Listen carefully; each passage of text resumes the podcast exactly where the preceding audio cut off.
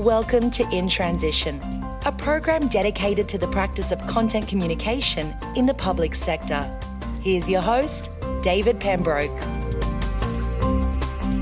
Hello, ladies and gentlemen, and welcome once again to In Transition, the podcast that examines the practice of content communication in government and the public sector. My name's David Pembroke, and thank you very much for joining me again this week a podcast with a difference this week as we come to you from the first ASEAN Public Relations Conference held in association with the Global Alliance here in Bali, Indonesia. I've been here for the last three days. Started off by presenting the research that we've been doing with the Australian National University around the evidence based content communication method, and more about that in just a moment.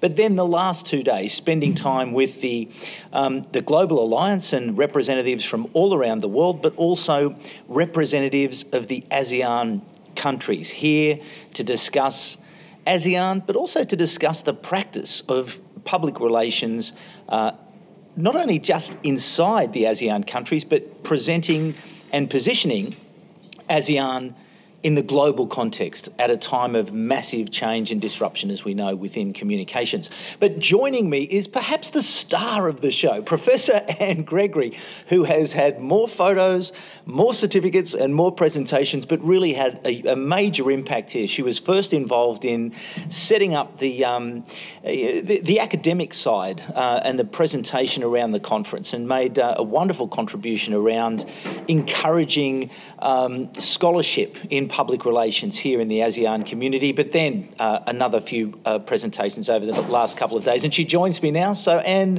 from the bowels of the Trans Hotel here in Bali, thanks very much for joining me in transition. Well, it's wonderful to be here with you, David, and what an amazing place. And just talking about hotels and Bali, they do it right, don't they? Isn't it? Isn't it a great place? It is, it's, yes. it's a wonderful place and wonderful people, so generous, so warm. And I think the, probably the thing I took out of this, particularly for someone like you who has been around the business for a long time, such a thirst for knowledge and information. They really want to understand how to become better at this communications business. They do, and um, and, and Thank you for bigging me up and saying I was the star here. I don't think so, David, because for me, the stars of this have been the people here. Yeah. Um, and I, I took, can I just tell a little story about yeah, indeed, that? Because, indeed, that's what we're here for. Um, we've seen some wonderful Balinese dancing, haven't we? Yes. Last night we were treated to a gala dinner and we saw the amazing Balinese dance. And um, I noticed about the headdress Oh, yeah. The Balinese headdress. Okay. And certainly in Indonesia, if you see uh, images of uh, senior figures, they have exaggerated peaks around the ear. Ah, and had, that is okay. because, and the responsibility of the Indonesian king is to listen to the people.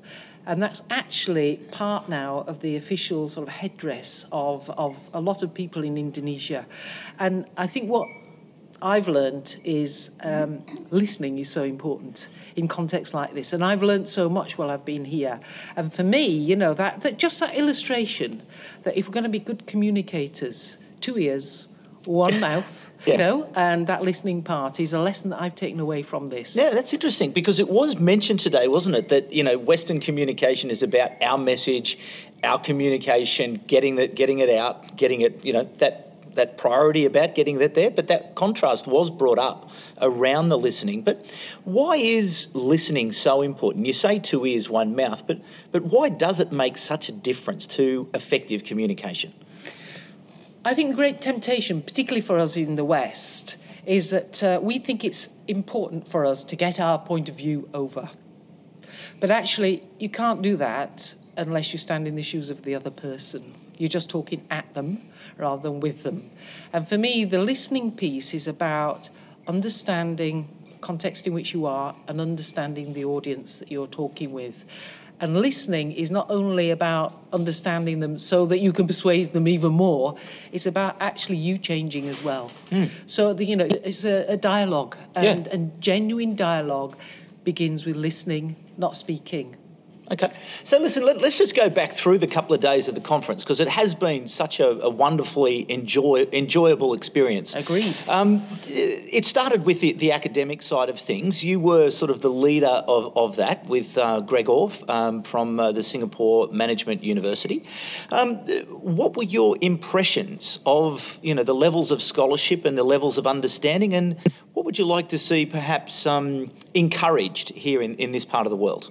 Okay, well, let's start with that last question. Okay. Um, in the academic field, most of the literature, got to be technical here a little bit, yep. is Western, you know? Yep. Uh, it's about Western philosophy, it's about Western theories of thinking, and, it's about, and, and unfortunately, there isn't much scholarship that's come from Asia. Part of that is a language thing because most of the scholarship and published books are in English, and so there's an immediate challenge there for our Asian colleagues that if they're going to write academically, they have to do it in English normally because mm. all the ranked journals are in English.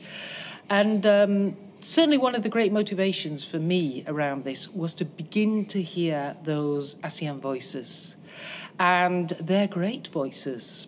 And I was just struck by the, the breadth of topics that we were covering from, you know, the use of Islamic um, and jihadist language in the Western media to things like defense of, of, of, migrant communities living overseas, Indonesians living overseas, to some standard, uh, more standard things that we would recognize, like innovations in social media but particularly uh, uh, applied to the ASEAN context. And for me, that diversity is something that I, I, I, am not used to. Mm. I'm not exposed to that because the academic conferences that I go to Oh, all Western. You know, big names are the Western names, and yeah. that has got to stop, David. Yeah. You but, know. Yeah, but how do you how do you get them up to the standards? How do you improve and encourage so as that the quality improves, so as that those voices can be heard in those bigger conferences and in those bigger journals? Yeah.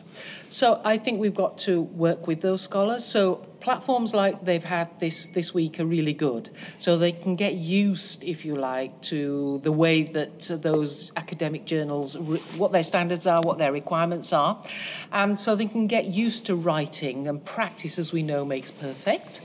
I think we need to buddy up with them. So, Western scholars, you know, it's partly our responsibility to make sure that the literature is rich and diverse so we could buddy up with them. But also, and this is happening more and more, David, some of the journal editors themselves, I'm talking about Journal of Communication Management, who offered a platform to these scholars. And what will happen there is that, that their, um, their papers go in for review, and I know that the editor, uh, Jesper Falkheimer from Sweden, will choose reviewers who are sympathetic, who will work with those scholars to get those papers up to a publishable standard. And a lot of this is about confidence, I think, David. Mm. You know, that once they get the hang of this and once they know that what they've got is something that we need to read and to learn from them, then I think we'll start a sort of virtuous cycle. Well, they'll have the confidence, where they'll have the confidence to put things in. Yep whether they have the confidence to push back yep. if this sort of Western orientation of thinking it becomes uh, comes their way. You know, say, hang on a minute, we've got a point of view, it's just as valuable as yours, and it might be from Confucian philosophy, but that's quite as legitimate as Wittgenstein or anybody else, you know, and we've got a right to, to have our place in the world, and I think that would be great. So, but what about the challenges of of establishing that? Because that yes, it's it's great to say buddy up and help, but where's the infrastructure beyond good intention and, and the hard work of people such as yourself who are prepared to give your time? But is, is there a better way to be able to develop this particular um, part of ac- academia? I think there are a number of things we can do. Um, there are some universities in Asia, as we're hearing today, yep. they're really high standing. And so academia should do the right thing by those institutions and we can twin, do institutional twinning.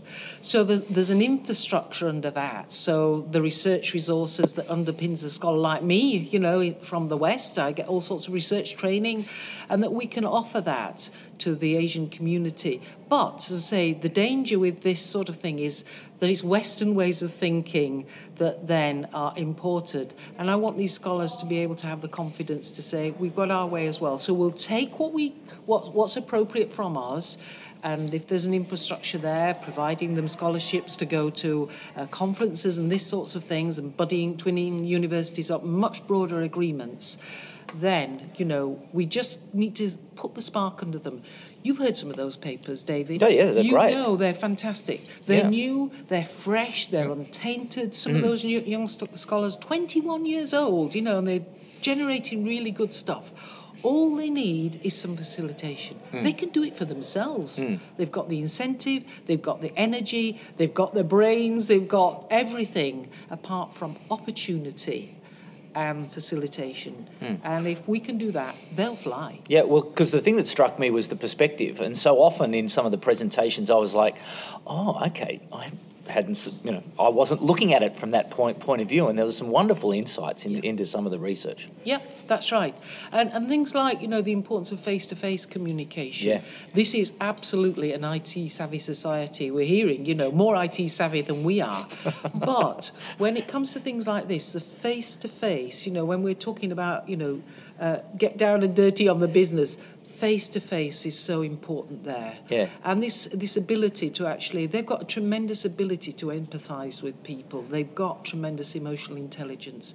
So that's something that we need to to to, to, to take on board. Recognize that, you know, it's incumbent on us, we've got the cash to get out here and start working with these people. Yeah. And we will be enriched. Yeah, indeed. Some of the cultural stuff is. Um, it, is, is, is well, I suppose it, it, it's a cross between um, uh, amusing at, at a certain level, but also so endearing when you see the numbers of photos that are taking and the numbers of presentations, and you know someone such as yourself in this in this conference. I laughingly before this, you know, referred to you as the you know the Ronaldo of this particular conference because everyone wanted to talk to you, everyone wanted to uh, speak to you. But it, it was it's those cultural differences are, are great, aren't they? In that it's such a different thing that there is this recognition and respect of of um, authority and, and seniority and leadership and but then also the the uh, um, the use of technology, the, the fact that you know everyone's got a smartphone, everyone's using the smartphone, everyone's taking photos. It's just a different way. It's a different place, isn't it? Yes, and we heard why today. And part of that reason is because they don't have a media system like we do. Yes. So other opportunities for publishing are limited for them. So they do it for themselves. and this is what I mean about, you know, you get given the opportunity, they'll grab it. Yeah. They're quite in- capable of saying, right, you know, Yeah. we're going to take this forward. Yes. Uh, and good on them. Yeah, it's, it's going to go. Well, you can see it. I can't, it's the it's the powerhouse. It's going to grow. The economic Yeah. growth is going to be here, and I think it's a very smart thing that the global alliance and with under you know well, as part of you as part of that um, are- are here really seeding um, your contributions now because it's it's going to take off like a rocket. Well, I, it's not just about that, David, either. It's about recognising reality, I think. Um, the fact is, the West, as World Economic Forum says, power is shifting from the West Yeah. to the East, Yeah. from the North to the South. The reality is that these are the ascendant nations. Yeah. And you know, good old whiteys like me, you know, living in the West, have got a big wake up call coming, you know, because they're going to start teaching us. Yeah. Uh, and so I, I regard it as a great privilege to be actually here when this is happening now.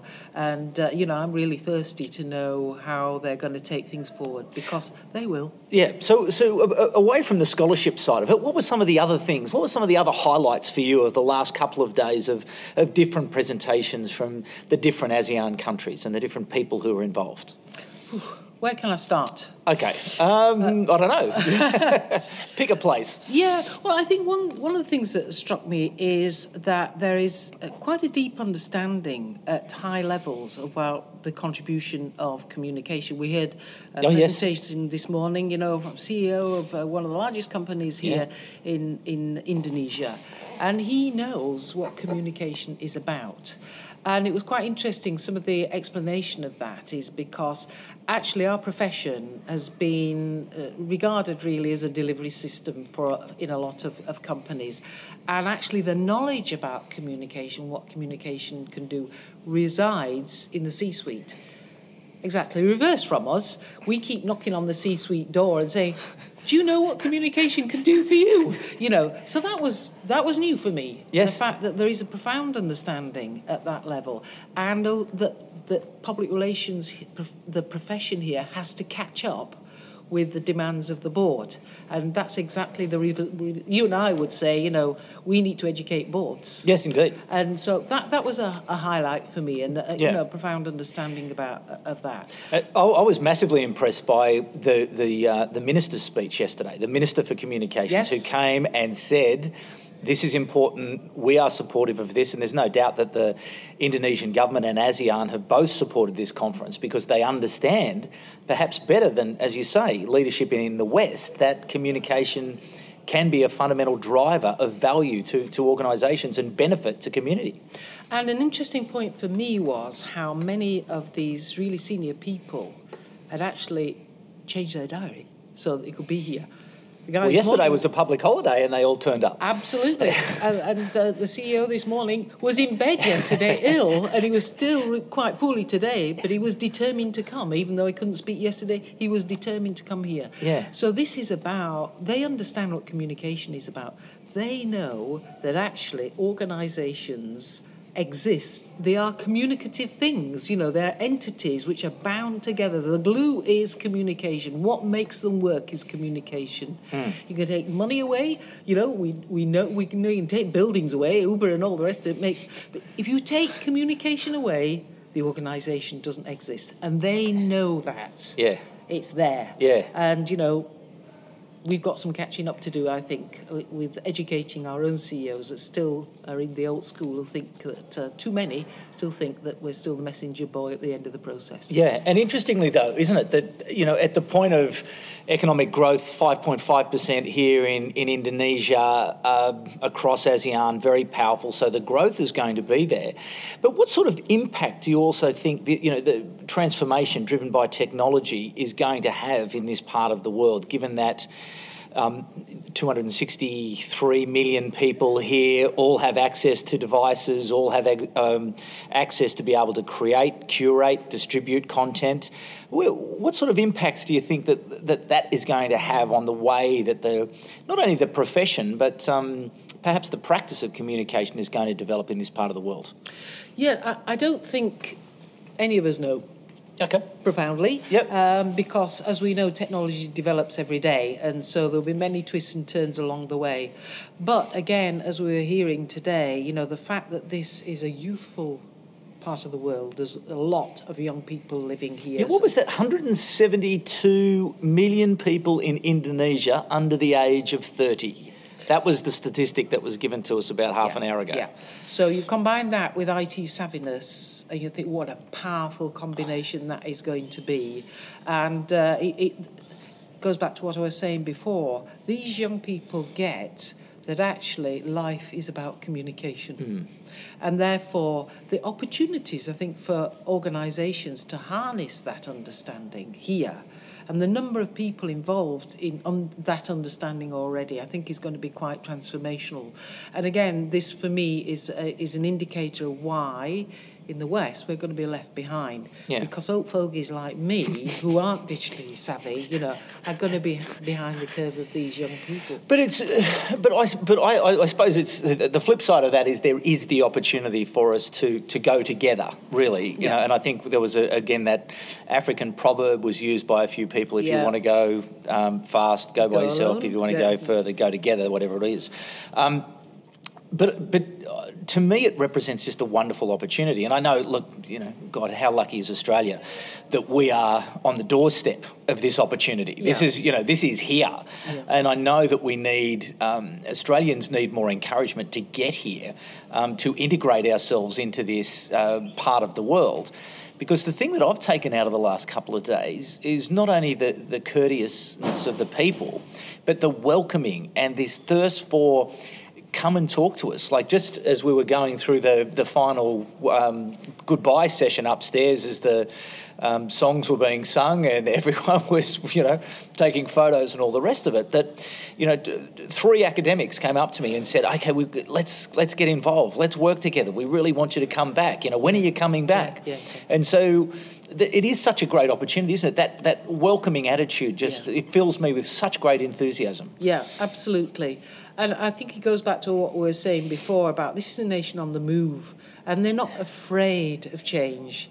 You know, innovation is almost part of their DNA. Yeah. And it's not about conserving. Yeah. It's about moving forward. Yeah. Mm. And that's the mindset here. And isn't that energizing? Yeah, I think so. And I think if you get the combination of that energy Mm. and that desire to move forward, combi- combined with, and maybe this is where our con- uh, contribution can be, Yeah. sort of worldly wisdom that comes with having been round the block once or twice. Sure.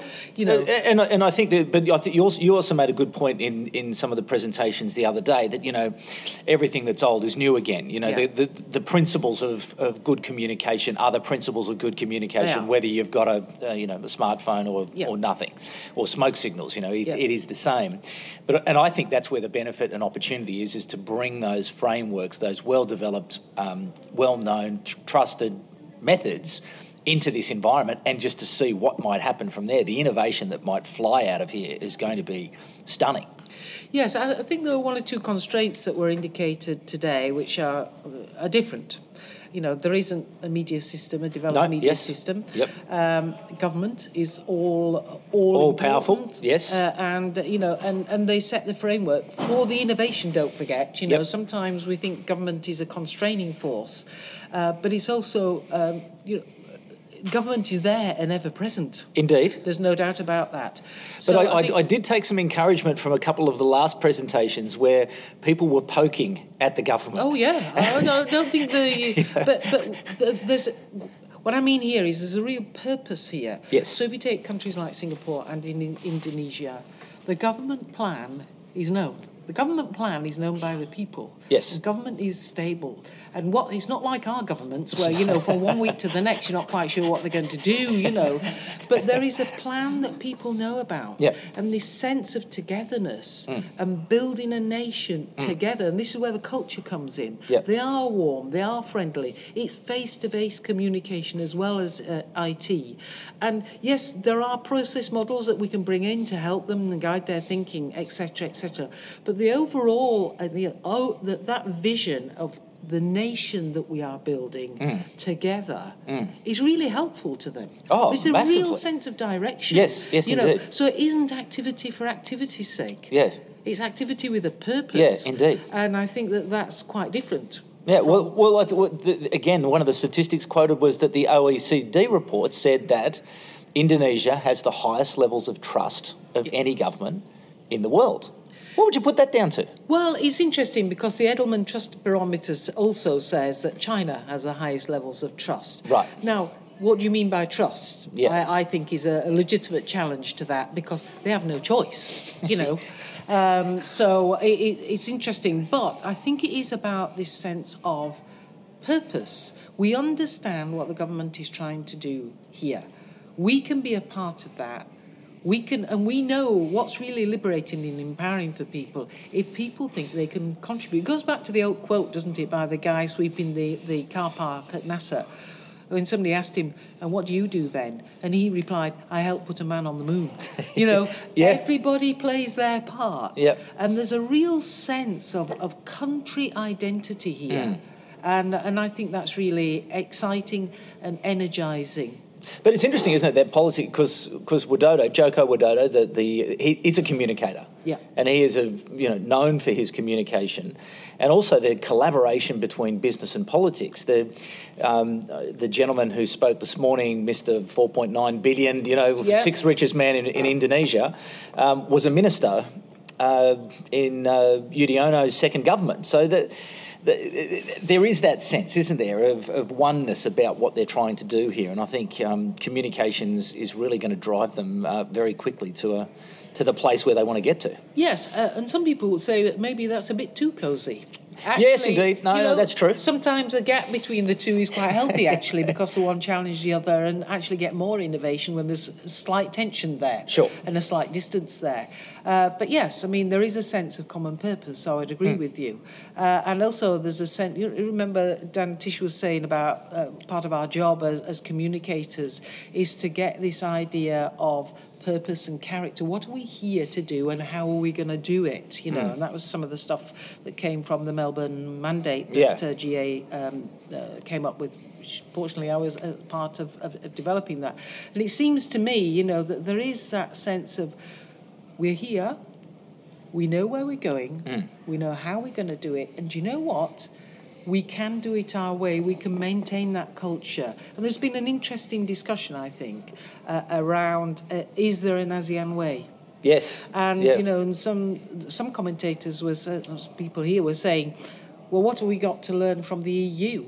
And I would say nothing apart from how not to make mistakes, you know. And the and again, it comes back to this partly this confidence. I, I think it's confidence. I, I, Yeah. I definitely think there's a there's a real confidence. But you, yeah. you sort of think about how young these democracies are. Yeah. You know, and Yeah. there is something about, you know, when you get along in the tooth, you do have a confidence that comes just because you've been around a long time, you know. Um, so I, I think there's there is a sense of, as I say, sense of Sure. purpose and a, a sense of let's do it our way. I do worry sometimes that culturally they're going to lose some of that identity because one of the challenges of globalization is it Yep. becomes a bit amorphous. Yep. And I do hope that they really hang on to that. Yeah, I did notice actually through the three days where there was all sorts of performances and everything else that the influence is Western culture. You know, singing songs of Adele rather than giving us, Yeah. you know, songs from Indonesian. Yeah, you go Um, down the street and it's you know Yeah. KFC and uh, McDonald's and Wendy's who's in and there? McDonald's, yeah. It's the Indonesians, you know. Yeah, yeah. Um, listen, before I let you go, and I know you're busy, there's another photo to be taken somewhere, I'm sure, in this building. But pulling you up sort of to the, you know, 20,000 foot level, um, looking down on the public relations practice globally, what are you, you seeing? What are the big challenges? What are the hopes?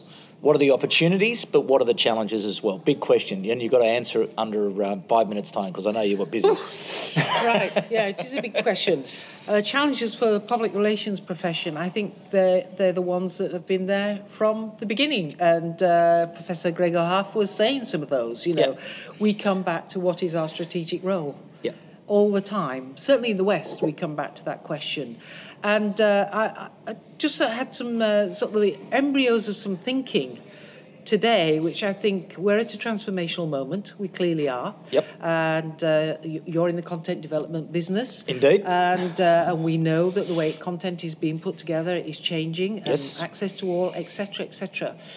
But I think it's, it's not just about us knocking on the, the door of the CEO and say, look what communication can do for your organization. I think what's happened, and the tran- transformational shift for me, is that it's not so much that the core of our profession needs to change or is changing, the way we do things might, might change, but actually organizations have fundamentally changed. Yep.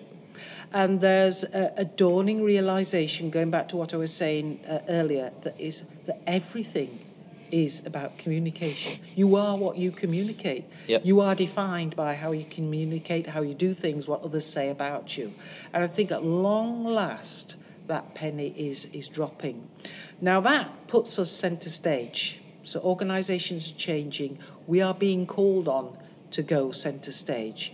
So we then come back to the questions of ourselves, which is what is the purpose of our profession? What are we here to do? Mm. And are we ready? And are, we ready, for the that? opportunity? Because I'm capable of delivering that? Yes. And you know, because this is one huge job. Yeah. And I think one of the big things about and the challenges for us as a profession, which makes us different, say, from you know, if an accountant you do you look after the finances you see the organization as a bundle of resources and you you know you know what your role is if you're an hr person similar with a with it our job is that helicopter view seeing the context seeing the organization and pulling that all together i can't think of a bigger job within an organization to be responsible for its reputation its positioning how it talks to itself how it talks to others how it listens to others how it actually positions itself within those within those networks and in those conversations.